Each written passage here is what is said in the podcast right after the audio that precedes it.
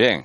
Eh, a veces las cosas salen ahí, te calculas, quieres terminar, avisé al jefe de que terminaba en la otra finca y aunque aquella finca ya visteis que era muy, muy grande, es una finca descomunal, pues en unas semanas pues está podada y seguramente pues mañana va a tener ya todas las ramas recogidas.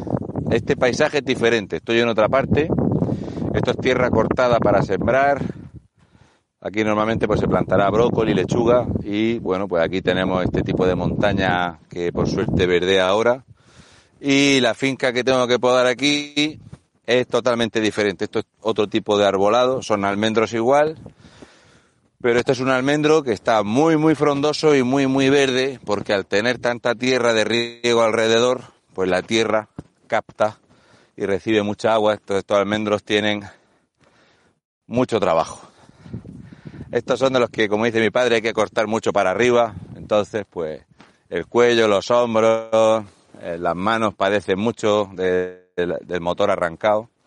Y es muy diferente el paisaje. Si os dais cuenta, está, no está todo seco y los almendros son descomunales de grandes. Estos son auténticos monstruos. Estos, luego ya veréis, os lo enseñaré cómo se queda el suelo de, de ramas, se hacen auténticas montañas de ramas en el suelo. Estos almendros, cuando eh, le cortas 15 o 16 ramalones, tienes que, porque aquí tengo que venir con un serrucho pértiga, entonces hay que tirarlo al suelo para poder seguir, porque si no, no sabes por dónde lleva el tajo. Os voy a enseñar para que veáis la perspectiva de mi tamaño al tamaño de un almendro de estos. Estos almendros no cunde tanto hacerlo, ¿vale? No sé si se verá el tamaño que tiene el bicharraco. Entonces, esto, tú vienes aquí, vamos a coger un puntero láser, ¿vale? Tú vienes aquí y dices, tengo que cortar 1, 2, 3, 4, 5, 6, 7, 8, 9, 10, 11, 12, 13, 14, 15, 16, 17, 18, 19, 20, 21, 22, 23, 24, 25, 26, 27, 28. Este árbol se va a llevar unos 30, 32 cortes, ¿vale? 30, 32 cortes que luego esto hay que con un serrucho pértiga tirarlo al suelo. Son muy altos, son muy grandes. Entonces yo he terminado allí que eran las 5 y 24 más o menos, ¿no ves? Este. Eh, todos están iguales, estos son otro tipo de árbol tamaño que tiene, todo esto hay que quitarlo, porque estas varas no echan almendra. Esto es macho, no echa almendra, ¿vale? Están enormes. Fijaros que aquí la tierra es diferente, hay barro, está húmedo, hay hierba, y, un, y uno de estos, por ejemplo, pues tú lo ves y dices, aquí estoy yo mediodía. Porque miraros el tamaño de lo que hay que cortar.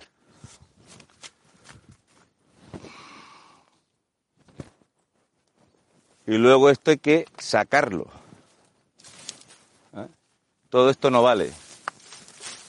Los almendros se llevan 35, 40 cortes cada uno y luego hay que tirarlo al suelo. Pero bueno, ya, no parece Murcia. ¿Eh? Esto se lo mando a mi amigo Isaías y se piensa que estoy grabando allí en Comillas, en Cantabria. Siempre que vengo a esta finca me acuerdo de este algarrobo. Este algarrobo, una mañana estrené una motosierra y la quemé en este pequeñín. La estrené y la quemé. Le quemé el piñón, bueno, le hice polvo. Este algarrobo llegaba hasta la finca. Entonces el dueño de esta finca me dijo, oye, el, tu árbol se mete aquí. Entonces mi jefe me dijo, oye, tienes que quitar el bicho este. Y todavía quedan restos de la poda aquella.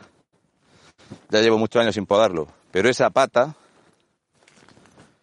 que parece una rueda, salía para acá y llegaba hasta aquí. Aún así, mirad qué tamaño tiene, descomunal, porque habiendo agua, ¿verdad? Da más gustico hacer todo esto. Entonces he venido a ver si se podía entrar aquí, porque anoche cayeron muchas trombas de agua por Murcia. Y aquí hay mucha faena, mucha, mucha faena. Dos tipos de árbol. Aquí tenemos colorados, que se llaman, y tenemos ramilletes. Esto me pilla, necesito una hora y media de coche larga para poder ir y venir al campo, al precio que está el combustible. Pero bueno, está la cosa así. Está la cosa así. Esto es una cosa que hago a menudo.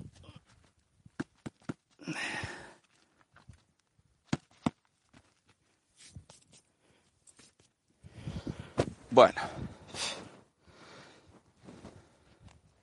Después de esta explicación extraña de pues un trabajo como el que tenga cualquier otra persona, cosas que os voy a comentar. Esta noche es mi última colaboración de momento, o no, o para siempre, yo qué sé, no lo sé, nunca se sabe. En estado de alarma, eh, utilizaré YouTube para hacer algún programa, porque a mí me gusta de cuando en vez, pues así, como ahora, pues lo que me ha gustado siempre, ¿no? Contar algo y ya está. O algo que creo que tengo que contar, no sé. Yo qué sé. Pero como tengo la intención de no tener cortapisas ni problemas, casi seguro que, vamos, seguro, los directos lo voy a hacer en la plataforma. Por muchos motivos. Hoy, por ejemplo, me han cerrado el Facebook. Pero a mí me han cerrado el Facebook siete días y al murciano tres días por la misma publicación.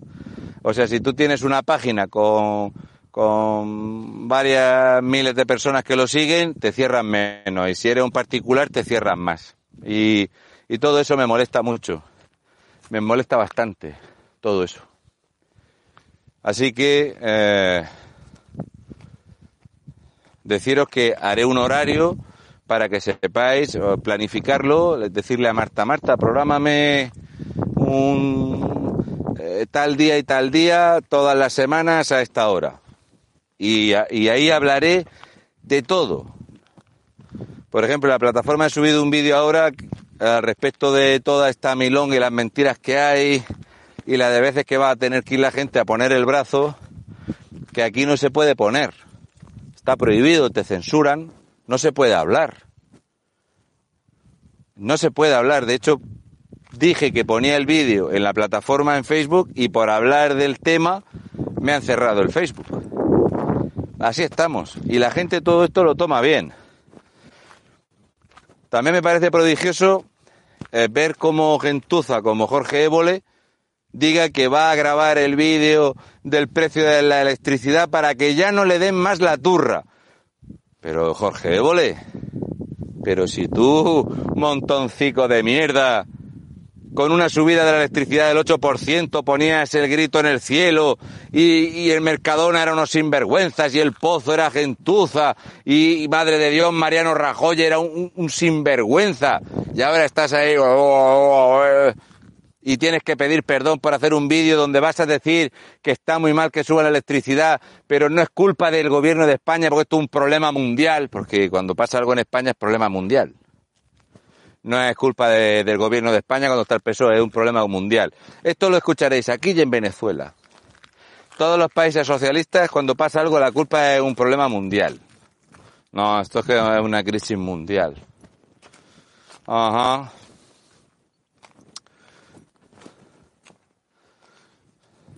Cosas que se aprenden en el campo. ¿Veis eso del suelo? Las máquinas de ahora cogen la almendra, la pelan y la envasan. Entonces, según lo que ves en el suelo, sabes si el árbol ha tenido o no ha tenido mucha. Por ejemplo, este almendro ha tenido mucha almendra. Entre eso y los machones que tiene, pues está eh, eh, con poca salud, digámoslo así. Entonces hay que quitarle los machones. Ha tenido mucha almendra. Todo eso son secas que te produce la almendra. Aquí nunca volverá a haber almendras. Esto ya son secas. Este tipo de almendro tiene eso, pero claro, tiene un escandallo muy bueno, es un árbol muy bueno para echar almendra, pero sufre mucho porque echa mucha almendra. No son árboles autóctonos de Murcia y ellos echan, aunque se sequen, están echando. Los olivos les pasa igual. Los olivos, el año que les toca echar, aunque se sequen, la echan. Es lo que hay. Así que para poder hablar del tema y no tener que estar hablando de dos temas, pues utilizaré la plataforma que para eso está. Porque es una tontería no hacerlo. No, es que allí te va a ver menos gente porque... Pues ¿Yo qué quieres que te diga? En la plataforma hay 14.000 personas registradas. 14.000. Cada hora que pasa hay 1.800 personas de media viendo un vídeo en la plataforma. Así que me parece un alcance extraordinario. No me parece bien hacerle el juego a las plataformas que me censuran. Lo veo muy mal. Es una cosa que no, no es coherente, no, no me gusta. Otra cosa es que yo no decida abandonarlas porque me echen por la censura. Eso es otra cosa que haya utilizado el medio para poder dar el mensaje. Eso sí. Eso sí que lo hago. Hay que aprovechar el arma del otro y su energía y su dinero. Es así. Las artes marciales, muchas de ellas se basan en eso, en aprovechar la fuerza de tu enemigo. Bien. ¿Por qué vengo a ver las fincas antes de venir a podar? Porque luego vienes, tiqui tiqui tiqui, y pasa esto. Si yo cojo de la carretera y me meto aquí, pues el riego, como hay tantísimo conejo, la gente que tiene riego corta el camino. Y yo no puedo estar diciéndoles que me quiten la tela porque entiendo que es un problema que se te llene todo de conejos. Todo esto que veis, todo eran almendros antes. Esto eran tierras de la familia de mi jefe. Y lo han dado todo para riego. Entonces tengo ahí esos almendros, estos que han quedado aquí y luego allí, que está el tractor cortando tierra. Entonces aquí, pues no sé el tiempo que tardaré en podar todo esto, que tiene mucha falta. Bueno, nunca se sabe. Luego si llueve o no llueve, se pierden días. Es lo que hay. Más cositas. El viernes estoy en Toledo Quedé con una gente hace mucho tiempo. Todas las personas que puedan acercarse y que sean de la zona y de alrededor, que vayan a apoyar el acto en Tudela, donde va a estar Macarena Olona. Yo lo siento, pero no puedo. Mañana tengo que empezar aquí sí o sí y es imposible. Eh, luego irme el viernes para Toledo después de trabajar. No puedo, es imposible. A La Palma llego por la mañana temprano. Aterrizo por la mañana, no sé si a las, con el cambio de hora, no sé si llego a las diez y media, a las once y media, no lo sé exactamente. Ya lo diré cuando llego al aeropuerto, porque además me ha dicho Enrique que él me recogía, así que eh, me van a dejar un coche para ver cómo está la cosa.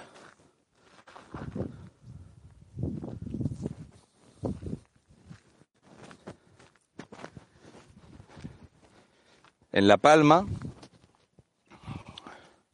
intentaré hacer con David al menos dos programas avisando con suficiente antelación para que pueda entrar pues, la gente que le apetezca, cuanta más gente mejor, poder sacar todo lo que se pueda para ayudar a esta gente, enseñaros la realidad, que la gente cuente lo que hay en el día a día y que no lo filtre en las televisiones y todo esto, porque claro, yo lo que me cuentan es muy diferente de lo que se oye en la prensa, ¿no? Eh, hay gente allí, muchos palmeros, que están absolutamente avergonzados de ver el sensacionalismo y las mentiras que dice la prensa.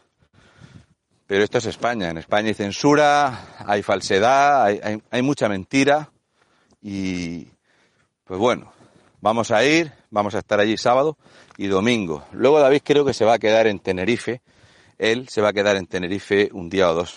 Yo aterrizo en Madrid lunes por la mañana para intentar estar a mediodía en casa.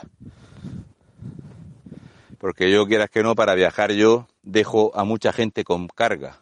Dejo los críos, dejo los perros, en fin, todo eso. Siempre tengo que estar tirando de favores y molestando a mucha gente para, para poder desplazarme y tal. Más cosas. El día 10 de noviembre voy a estar en Bilbao. El día 10 de noviembre voy a estar en Bilbao.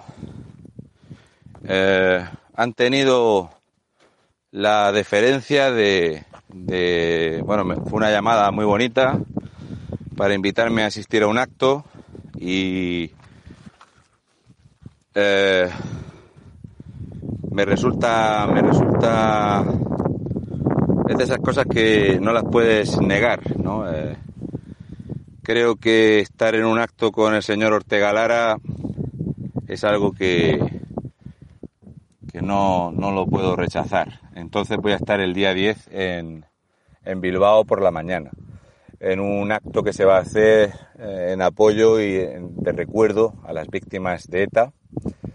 Y bueno, me llamaron, yo estaba haciendo la comida antes de venirme al campo y, y me, me pareció muy bonito que se acordaran de mí, como la gente de Navarra, pero lo de Navarra me coincidía totalmente con el tema de La Palma y, ya era imposible. Eh, otra cosa es que me avisan con tiempo y desde luego que te llame gente como Amaya, a la que yo siempre llamo la pica en Flandes y te diga, oye, mira, esto es un acto y nos gustaría que estuvieras. O sea, se han, se han acordado de mí, han pensado que, que yo sumo yendo a un acto así, me parece algo muy importante que es chocante, ¿no? Un tío así que yo mira dónde estoy y lo que hago y que para mí es un honor. El señor Ortega Lara es un señor que yo admiro muchísimo. Eh, todo el mundo que me ha seguido en el tiempo sabe que hubo un momento donde yo decidí, eh, no sé, eh, aquello que se vivió en Murcia con las juventudes comunistas, aquello que promovió eh, Podemos y que el Partido Socialista de Murcia con su delegado del gobierno toleró, ¿no? De, ver en Murcia cómo se le deseaba disparates a Ortega Lara, fue ese momento donde yo digamos que me desaté y dije hasta aquí he llegado. Eh, para hablar claro y para darle duro a estos sinvergüenzas, ¿vale? Y, y que te llamen Claro, yo siempre pienso que a lo mejor la otra persona que está al otro lado del teléfono no sabe quién eres o cómo estás o a qué te dedicas, pero Amaya sí, Amaya sabe quién soy, me, ha conocido, hemos compartido ratos y es un y a mí me pareció que te llamen a ti, o sea, oye, me gustaría que vinieras tú y tal. Me, a eso, pues, como me lo ha dicho con tiempo, sin problema voy a ir. Así que voy a estar en Bilbao. Eh, Creo que es, el, es un lugar de los más importantes de España donde se tienen que hacer estos actos. Creo que se tiene que normalizar y naturalizar que cualquier persona pueda ir y hablar de lo que les plazca en cualquier lugar, porque yo no estoy haciendo apología de ningún tipo de violencia. Al contrario, parece ser que para ir por Alsaso hay que pedirle permiso a, al ayuntamiento, porque si no eres de allí te van a mirar mal. Y, y sé perfectamente, y, lo noté, ¿no? Cuando fuimos al Parlamento, que esa gente te conoce, te desprecia. Y me encanta.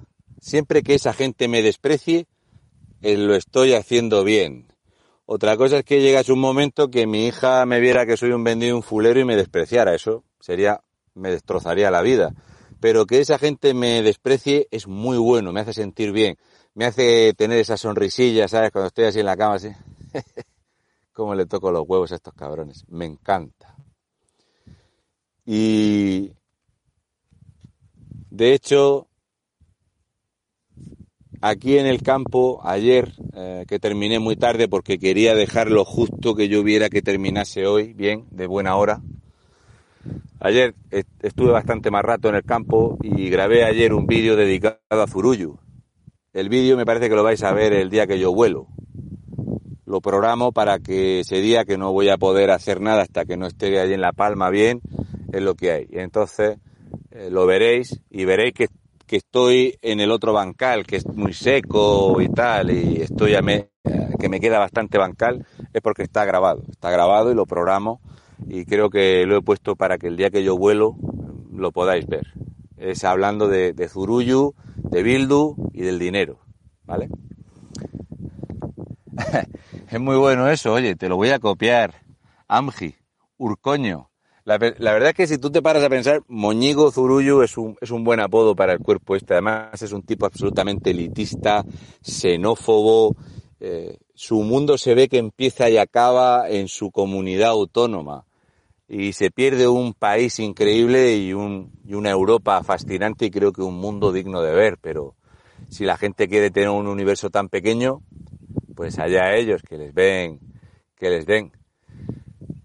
Yo es cierto que muchas veces, pues lo he hablado con David, he hablado con gente, me gustó mucho, yo aproveché muchísimo el Viva 21, lo primero pues para poder saludar a mucha gente que, que, le hacía ilusión verme, pero a mí, yo siempre digo que es muy fácil ser eh, o defender mi voto, que es lo que yo hago, yo, yo he decidido votar a una formación, creo que es lo que me representa y yo eh, en Murcia, pues me pueden llamar fachuza, no sé qué, pero no es un problema. Pero cuando fui a ver a la gente de Lérida o de Gerona, eh, yo estaba por allí y todos me miraban, hostia, ¿eres tú el cuerpo este? Sí, sí, yo soy el feiciste. Ostras, tal, no sé qué. Y, me sentía mal porque no he ido a ver las catedrales de, de San Sebastián, ni la de Lérida ni la de Gerona, no he ido.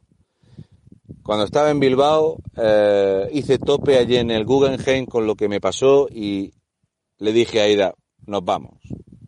Que nos vamos es que nos vamos. Esta noche vas a cenar en Logroño. Que nos vamos, que nos vamos. Yo he hecho tope, tropecé con unos cuantos tontucios, que la mayoría de la gente no, y dije, mira, esto me da vergüenza, todas estas pancartas, de mis esto, me, siento, me estoy incómodo. A Lérida y a Gerona no he ido porque la última vez que fui a Tarragona eh, realmente el trato yo iba con mis hijos y dije, mira, yo no me gasto un duro más en esta comunidad autónoma mientras siga este problema. Pero luego, ahora pienso que es justo lo contrario, que al final les hago el favor, porque lo que más les puede joder a esa gente es que un tío de Murcia como yo, con lo que suelo llevar en el coche o tal, o, pulseras que me he ido regalando a la gente, pasearme tranquilamente por allí. Y entonces se lo dije, digo, joder, tenéis un mérito que te cagas. Y efectivamente, creo que los españoles deberíamos de ir a apoyar a todos los españoles. Creo que es así. A veces no es ir y gastarte el dinero, es verte. Y sí, les dije que iba a ir y me comprometí y seguramente cuando termine la poda aprovecharé e iré a Lérida y a Gerona e incluso si tengo que hacer alguna charla allí, no sé, sin problema. Sin problema. Que la gente que te odia se tenga que aguantar y verte allí. Esto es España. Y la Carta Magna en España dice que yo puedo circular libremente por mi país y estando fuera siempre tengo derecho de volver a mi tierra. Entonces, eh, creo que toda esta gente secuestrada en su tierra, silenciada, tiene que ser agotador eh, vivir esa, esa porquería. El vídeo que le grabé a Zuruyu ayer, que eran las seis y pico de la tarde, a las siete menos veinte por ahí, estaba ya, había muy poca luz hablando de cómo reparte el dinero para pagar, lo primero que hace es darle dinero a la Euskal Televista, que no la ve ni Dios. Porque ellos tienen que mantener su burbuja de mentira. Necesitan sus palmeros, sus panfleteros, necesitan aquellos que sus mentiras las agranden y que mantengan su discurso. El pastizal que se gastan en promover el euskera, en separar a la gente con el euskera y en marcar a la gente con el euskera y ves que una comunidad vecina, que en Asturias, quieren hacer lo mismo y partirse y separarse y distanciarse de la gente. Encima algo que es absolutamente... Quieren hacer primero obligatorio el idioma y luego inventárselo, porque el idioma que quieren poner obligatorio ni siquiera existe todavía gramaticalmente. Lo nunca he visto.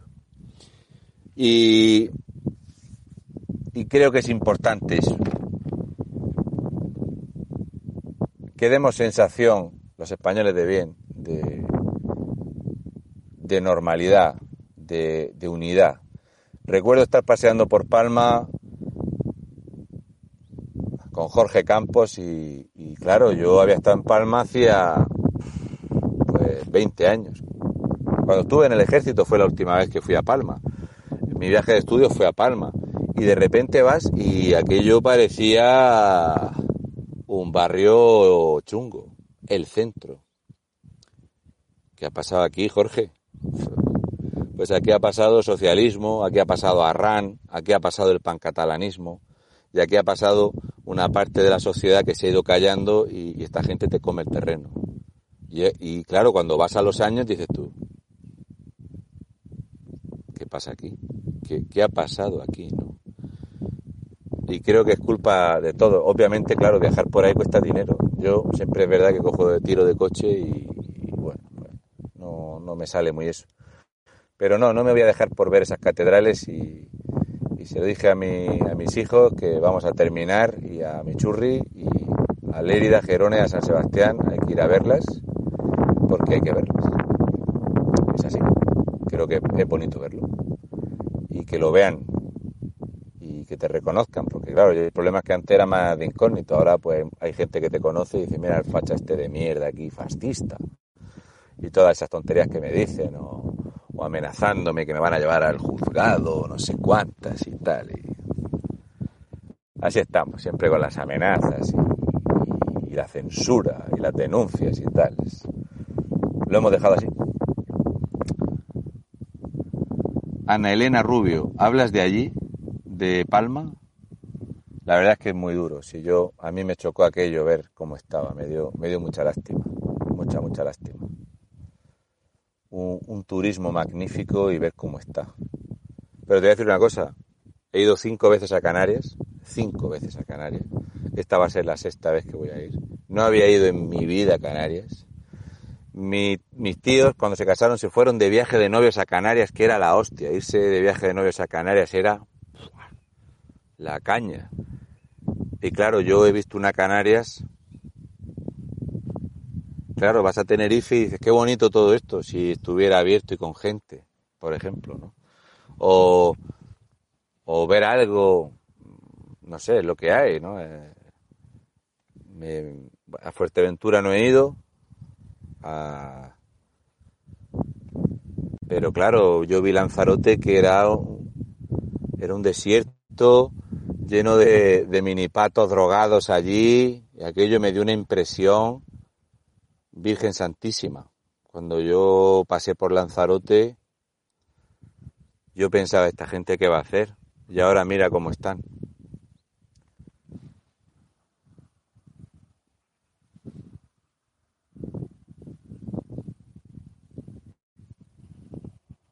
Sí, sí, mucha gente dice que San Sebastián es muy bonito, pero tenéis que entender que cuando yo estaba en Bilbao, yo iba a hacer noche.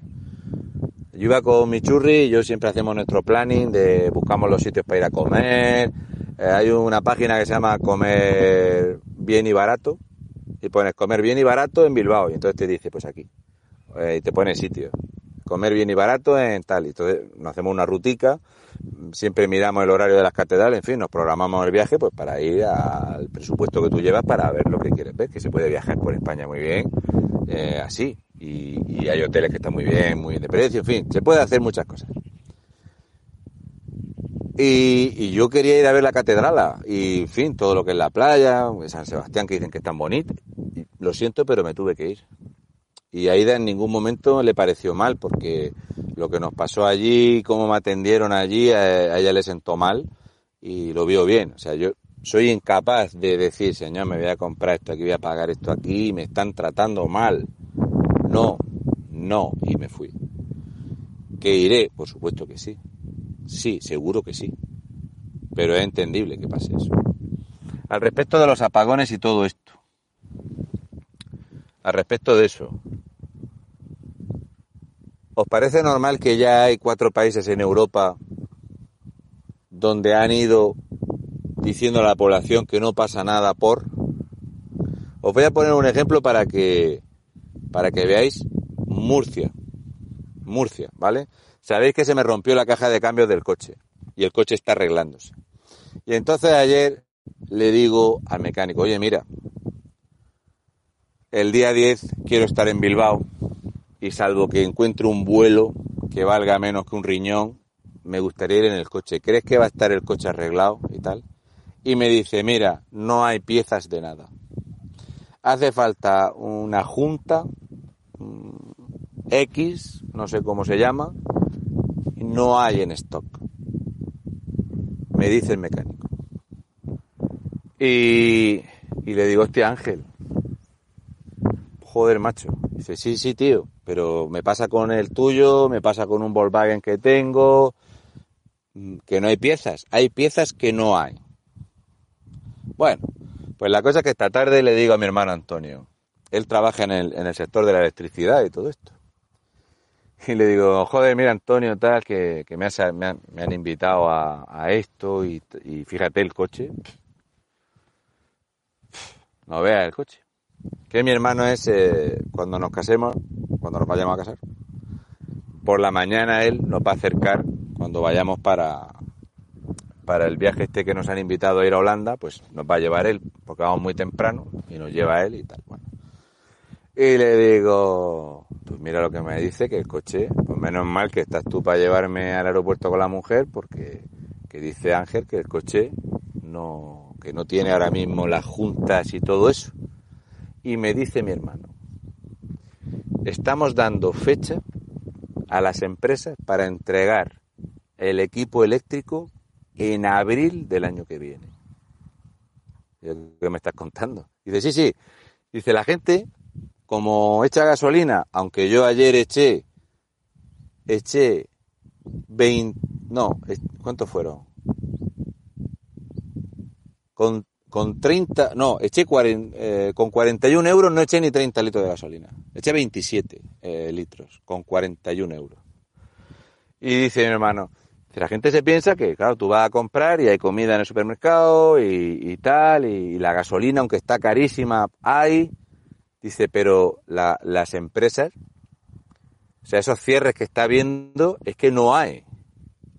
No hay piezas. Entonces, él que trabaja en una multinacional, ellos ya empezaron con el problema hace un mes y medio.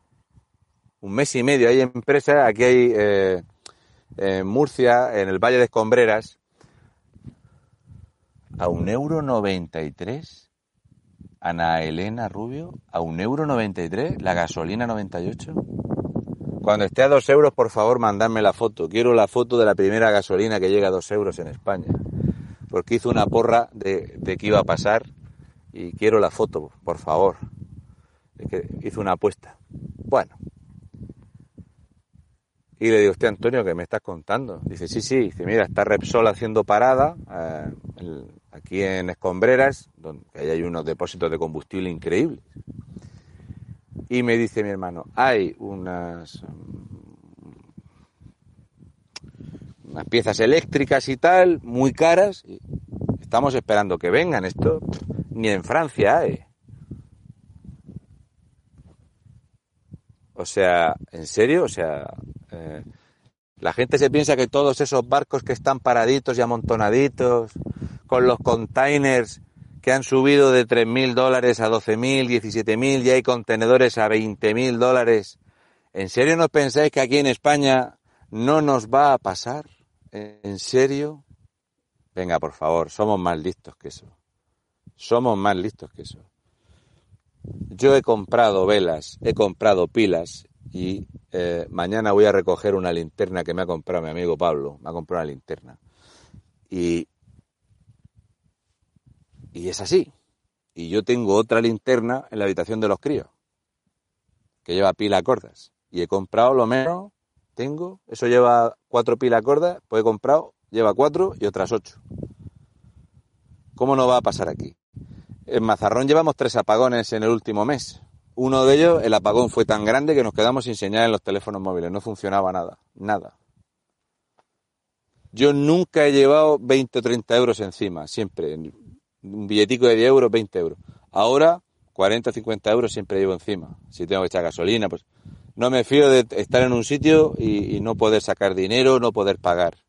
Que no funcione el TPV. ¿Qué hacemos si no funciona el TPV? ¿Qué haces? Me preocupa, me preocupa muchísimo. Me preocupa mucho. Mucho, mucho, mucho. Y también deciros que, eh, para ser sincero, yo me gusta decir las cosas claras, tengo un armario y lo hemos llenado de conservas. Como suena. O sea, atún, eh, mm, eh, comida, comida en lata. No pimientos morrones y todo eso, no, no.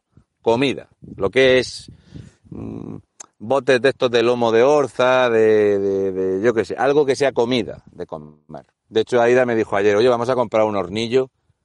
Y yo digo, señor, lo estamos viendo venir la gente es que no, no nos echamos las manos a la cabeza. Es como que te lo dicen y ya, como te lo han dicho, pues tenemos que asumir que estos cabrones van a jugar a lo que les dé la gana.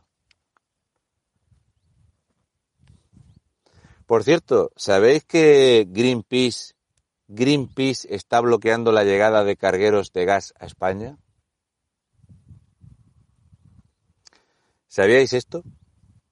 O sea, Greenpeace está entorpeciendo la llegada de cargueros de gas a España porque dicen que gastamos mucho gas y que estamos contaminando el planeta Tierra, para que veáis si son sinvergüenzas de mierda.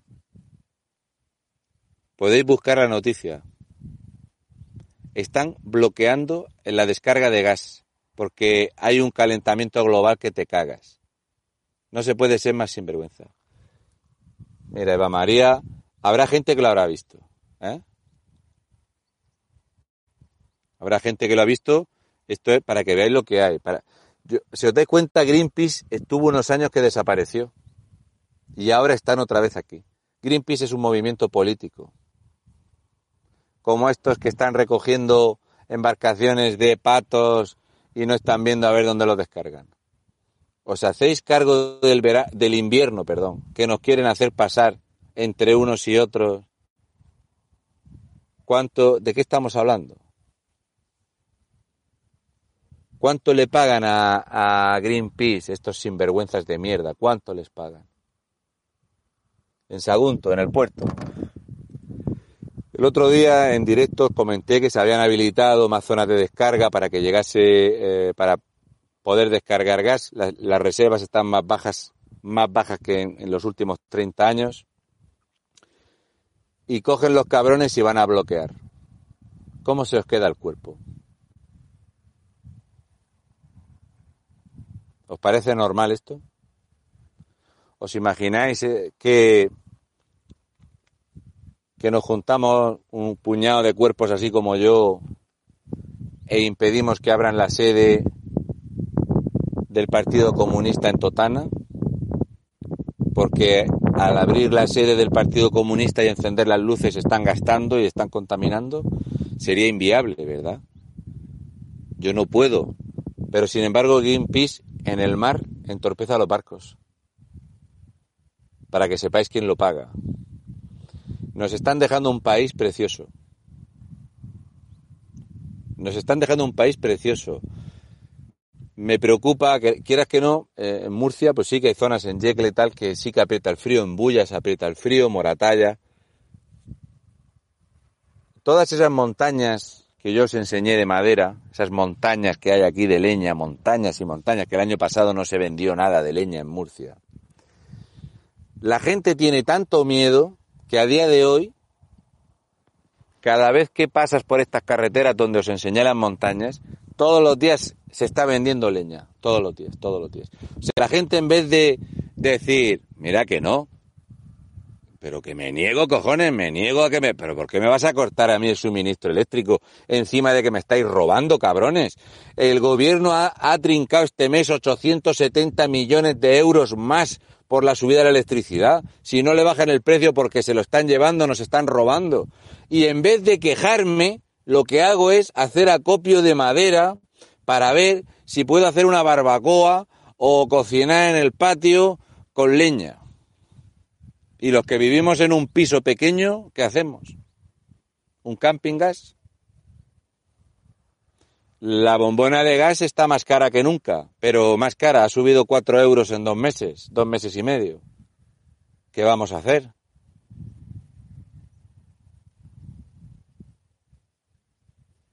Sí, sí, señor gato. Tenemos las reservas al 70%. A principio de mes estábamos al 72%. Estamos quemando gas como nunca. Reservas de gas al 70% nos las dejó Felipón con, 20 con un 25% de paro. Para tener gas en octubre hay que pagarlo en mayo. Esto no es de ahora ni lo he inventado yo, que yo no soy nadie. Esto es así. Si tú no tienes dinero en mayo puesto, no tienes gas en octubre. Y nos trajimos aquí a Abraham Gali. Muy bien, muy bien, muy bien. Muy bien.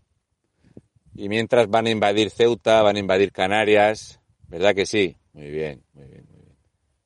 ¿Eh? Sí, sí. Los grupos electrógenos, yo estuve tres años y medio haciendo grupos electrógenos en, en Corbera, están a tope de producción.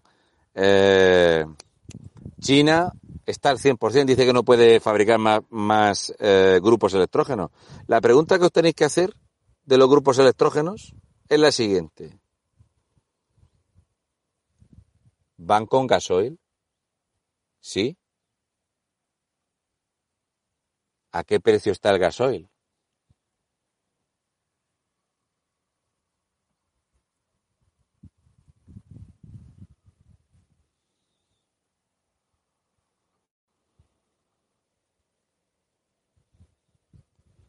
¿Dónde tengo esto, joder?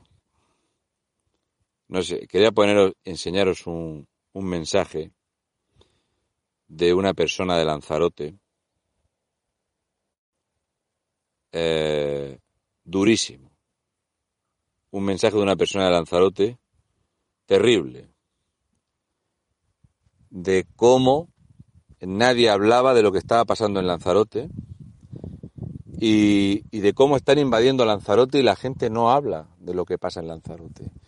Es un mensaje de un señor eh, tremendo, tremendo, eh, durísimo. Y efectivamente, la gente no, no dice nada a ese respecto. Yo se lo dije a David, si, si, si hubiera forma, habría que ir a enseñarle a la gente qué ha pasado ahí. Porque han montado un montón de, de, carpas de esas blancas, un montón, para que vengan más. Pero estáis bien de la cabeza. Pero en serio estáis bien de la cabeza. ¿En serio os parece que eso es ser acogedor y generoso y dadivoso y somos la hostia de buenas personas? En un país donde se nos han muerto por decenas de miles nuestros abuelos, algunos de ellos enterrados solos y otros bañados en lejía, y no hemos hecho nada, esa gente que ha muerto por no tener atención y al mismo tiempo España tiene los niveles de deuda más, más disparatados de su historia y estamos acogiendo tíos que vienen aquí a pegarse la vida padre, a tocarse los huevos y a ponerse ciegos. ¿Y eso es ser generoso? Es que España siempre ha sido una tierra acogedora.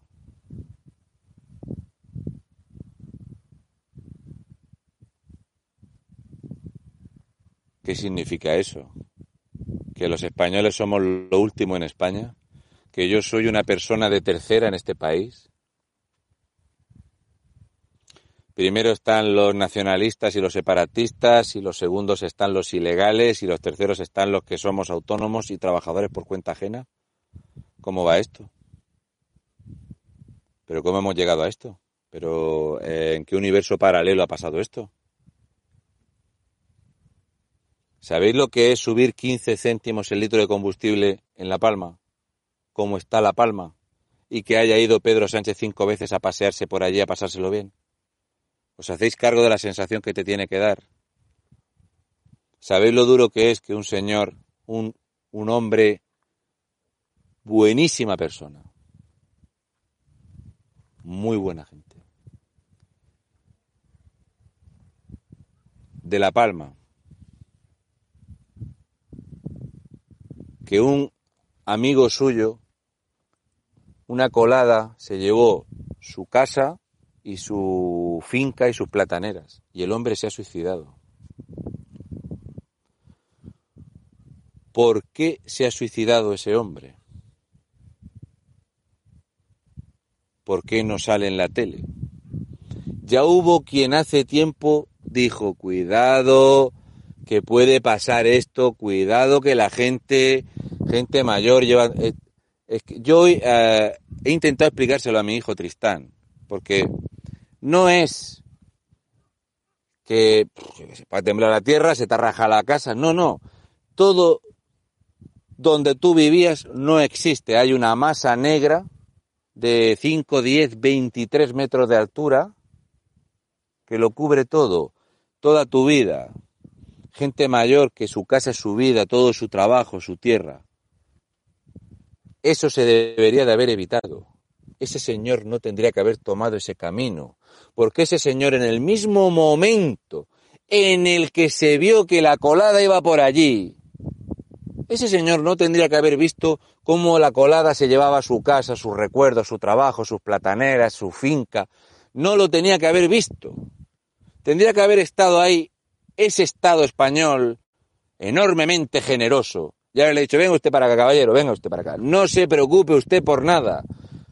Eso que usted ha perdido, aquí están los españoles, aquí hay dinero, esto se le va a recomponer. No se preocupe usted que lo que ha perdido aquí, pues en esta isla o en otra isla, no se preocupe usted, tiene usted aquí el respaldo de un país ante esta desgracia, porque hay dinero, porque eso, todo esto que se está llevando, esto lo pagamos con el dinero que nos gastamos en los ministerios de mierda y en nuestros lujos, caballero, no se preocupe usted.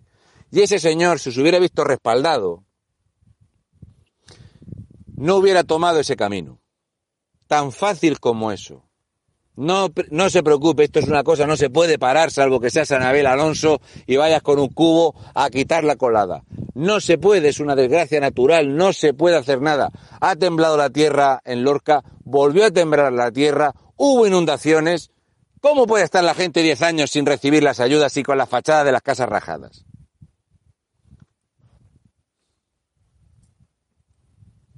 Será culpa nuestra. Entonces cuando este señor este señor, en una llamada desgarradora, te cuenta que su amigo estaba allí tirado porque se ha, suicidado y él lo estaba viendo a su amigo. Su amigo de toda la vida. Y entonces recordé que el otro día conocí un señor de Valencia, un señor mayor, que decía que cuando un amigo tuyo de toda la vida se va, es, es muy duro. Es muy duro. Y, y claro, el hombre me lo contaba y decía, pero ¿por qué ha pasado esto? Y yo le decía, pues mira, esto ha pasado porque este señor está abandonado, porque sus amigos le pueden echar una mano, no te preocupes, eh, alójate aquí, te traigo un plato de comida, pero está abandonado. Ese señor le tenían que haber dicho, no se preocupe usted, caballero, esto es una desgracia. ¿Qué tiene usted aquí? dos hectáreas de tierra, dos hectáreas de tierra le pone el gobierno con una casa, ¿qué tenía su casa? 50, 70, 200 metros Lo mismo que ha perdido usted se le pone aquí, porque para eso hay dinero.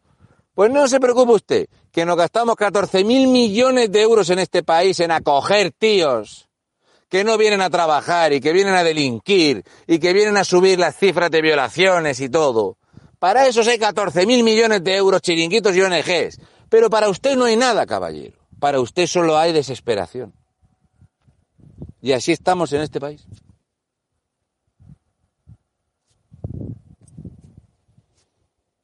Y la gente callarse. ¿Qué es ser solidario?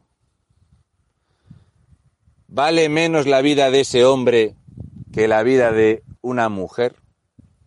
No. ¿Se podría haber evitado? Sí. ¿Se ha evitado? No. Cuando echamos una jornada de trabajo, es complicado pararse a pensar que mientras tú has echado un día de trabajo, cuatro personas se han suicidado en España. Es complicado. Uno no piensa en estas cosas, no. Yo, por desgracia, pues hemos conocido pues alguna persona que ha tomado ese mal camino todas las personas adultas conocemos a alguien así. Pero que el detonante sea una desgracia natural y que te veas sin casa y sin, y sin vida y sin trabajo y no tienes detrás respaldo. Y que le demos dinero a las televisiones públicas para ir allí a hacer amarillismo. Poco nos pasa, señores, poco nos pasa. Poco nos pasa. Es lo que hay. En fin, voy a dar de mano que se hace de noche. Eh, esta noche termino allí. El sábado voy a ater aterrizamos tempranicos, yo creo que a media mañana, a diez y media, a las once, estamos en La Palma. Ya os lo diré, ya lo, lo publicaré. Eh, y daros las gracias a toda la gente que ha echado una mano, a toda la gente que, que, está ayudando. Eh, va a estar muy bien, muy bien. Para ser solidario con Mali, para ser solidario con Nigeria o para ser solidario con Kuala Lumpur, vamos a ser primero solidarios con la gente de España, ¿vale? ¿Sí? Y más adelante veremos si estos hijos de la grandísima van a dejar en la estacada, como ya pasó en Cantabria, gente con las casas inservibles, parkings donde se perdieron coches y le dieron 5.000 pesetas por el coche. Vamos a ver si van a dejarlos en la estacada porque es que resulta que esa casa no, no estaba legal. Llevaba 30 años pagando el catastro y pagando la luz y el agua, pero no estaba legal. Entonces te vamos a dejar en la mierda. Ojo que les han ofrecido 15.000 euros. Ojito. Si dejamos que esto pase, es que dejamos que nos pase todo. Yo a veces creo que tenemos unas tragaderas. ¿Qué tragaderas tenemos los españoles, macho? Lo que nos echen. Una resignación. Si es que está la cosa así, si es que no se puede hacer nada. A esta gentuza hay que echarla. A esta gentuza hay que echarla. ¿Cuántas veces os he dicho? Cuanto antes, cuanto antes mejor, porque la gente se adapta, se adapta a la miseria. Te vas adaptando cada vez a menos, señor. Si yo he ido a comprar pilas y latas, yo he ido a comprar pilas y latas porque digo, señor, tú imagínate con tres zagalones que tengo en la casa, ¿qué hago? Y está mal. No tendríamos que hacerlo. Esto hay que pararlo.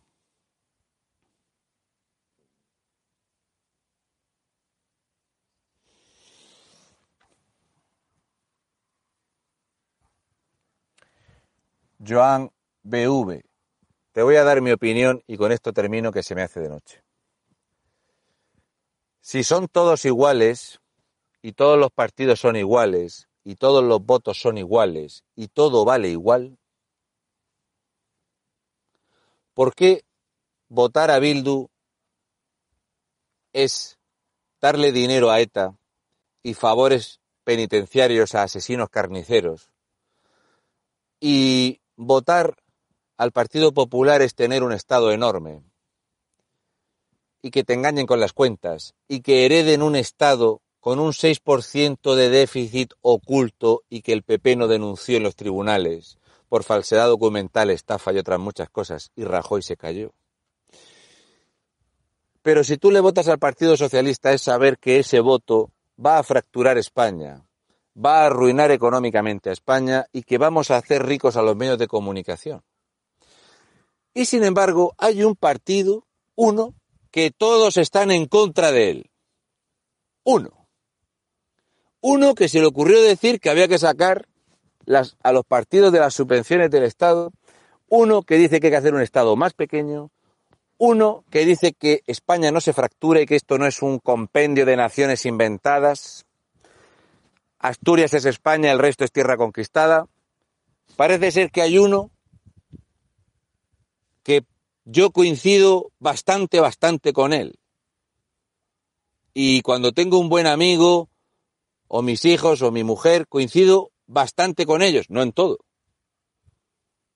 Entonces, ¿por qué si todos los votos son iguales, solo hay uno malo? ¿Por qué cada vez que veo a alguien que es abstencionista es más fácil que se meta con Vox, que mola más, que no que se meta con el PSOE. Los abstencionistas le dan traca traca al PSOE, no les molesta tanto el PSOE, pero sí que les molestan estos de Vox.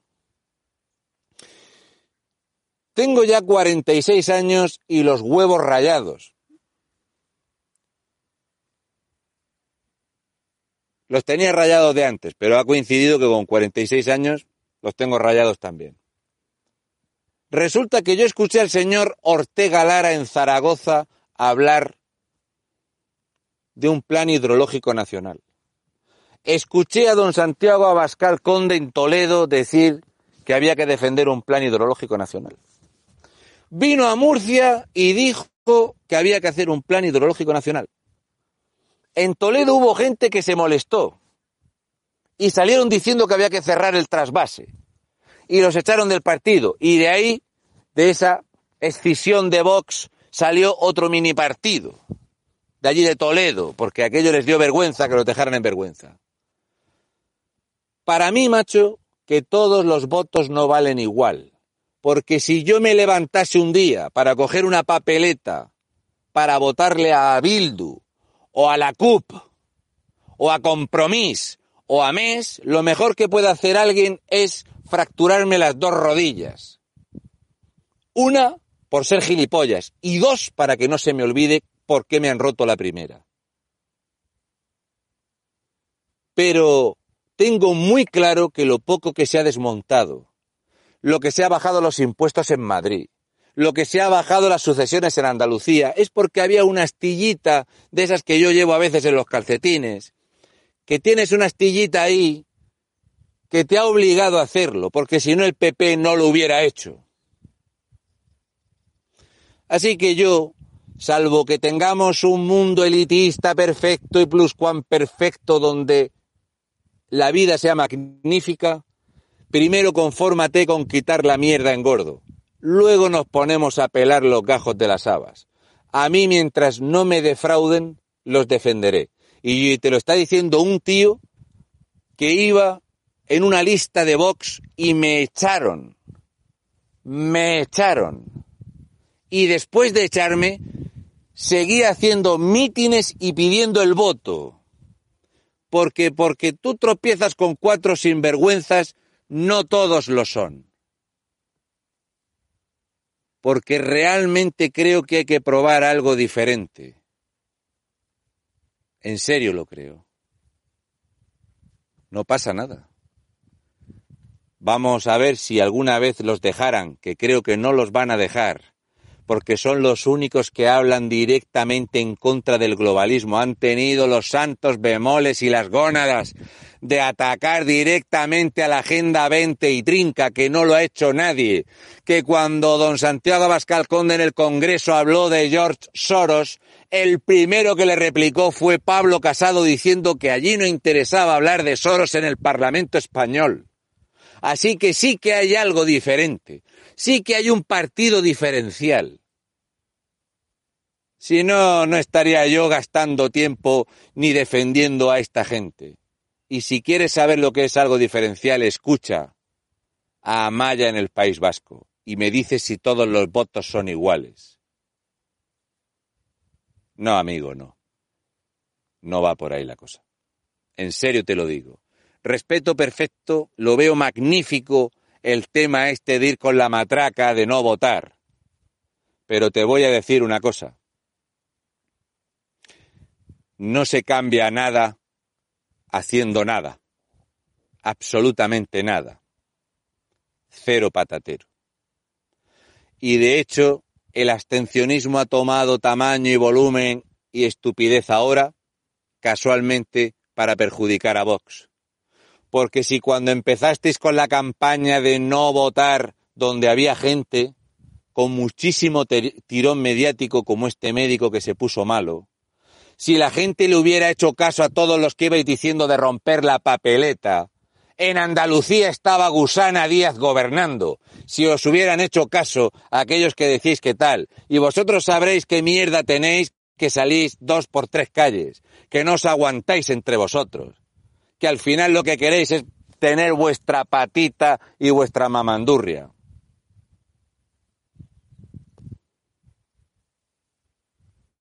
antes de criticarlos a todos por igual, vamos a darles la misma cuota de poder. Y cuando yo vea gobernar dos o tres legislaturas con mayoría absoluta a Vox y que me caguen la cara, no te preocupes que les voy a hacer la misma campaña en contra. Pero aquí hemos tenido mayorías absolutas del Partido Socialista y del Partido Popular. Y cuando no las han tenido, ha venido Zapatero a firmar con Rajoy una reforma express de la Constitución porque les convenía.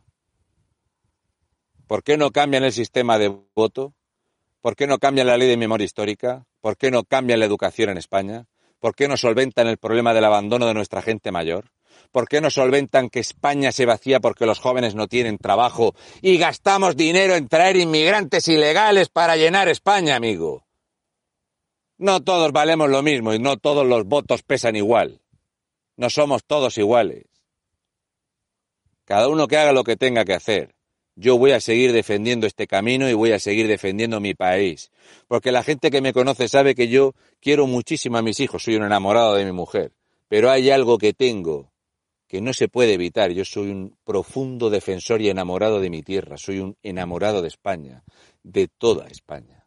Me parece un lugar. A mi crío cuando era pequeño, que iba muy chulo con su gaficas de sol, siempre decía, míralo, si es que es español, joder, que no es poco. No lo puede decir todo el mundo, me cago en la leche. Ole tus huevos ahí. Cuando yo dé por perdido este país, creedme que estamos perdidos en la mierda si la gente como yo, que tengo muchísima moral, lo dejamos abandonado. No, no voy a cambiar nada rompiendo una papeleta. Esto hay que pelearlo y echarle más huevos que ellos y ser mejores que ellos. Y cuando nosotros ayudamos a un chaval que tiene un accidente y está malico, o le echamos mano a una persona que ha perdido y no tiene perras para comer, somos mejores que ellos. Y aquí nos tienes pateando bancales y trabajando en el campo, pero somos mejores, coño. Y no lo voy a cambiar, no pidiendo el voto. Donde tenéis que pedir a la gente que no vote es, por favor, hacer campaña de abstencionismo en Bildu y en Esquerra Republicana y en MES, y en Compromís, y en el BNG. Ahí es donde tenéis que decirle a la gente que no, vote. A ver si os hace caso alguno, que os van a mandar a la mierda como poco. Y decírselo a esos que no voten. ¿Qué le vamos a hacer? Me voy, que tengo que ducharme, que luego tengo que despedirme. Y antes de eso, hacer la comida a todos esos vástagos para que se hagan grandes y fuertes. Y cuando yo no pueda tirar del carro, que tiren ellos porque les vamos a dejar un país arruinado, van a tener que trabajar esos cabrones, pero como mi abuelo. Nos vemos, buena gente. En serio, conmigo, con dos o tres mantras de esos repetidos, no vamos a ningún sitio. Por eso me tienen manía los periodistas y por eso me huyen los creadores de contenidos. Porque un paleto como yo es complicado de llevárselo al huerto con cuatro chorradas. No va por ahí la cosa. Y la frase esa de prometer hasta meter está muy bien. ¿Sabes por qué? Porque todos los que hemos querido meterla hemos tenido que prometer algo primero. Nos vemos.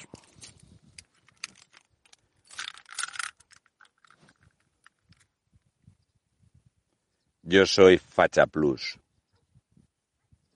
Viva España y los españoles de bien, y todo aquel no nacido en esta sagrada y bendita tierra, que venga a sumar.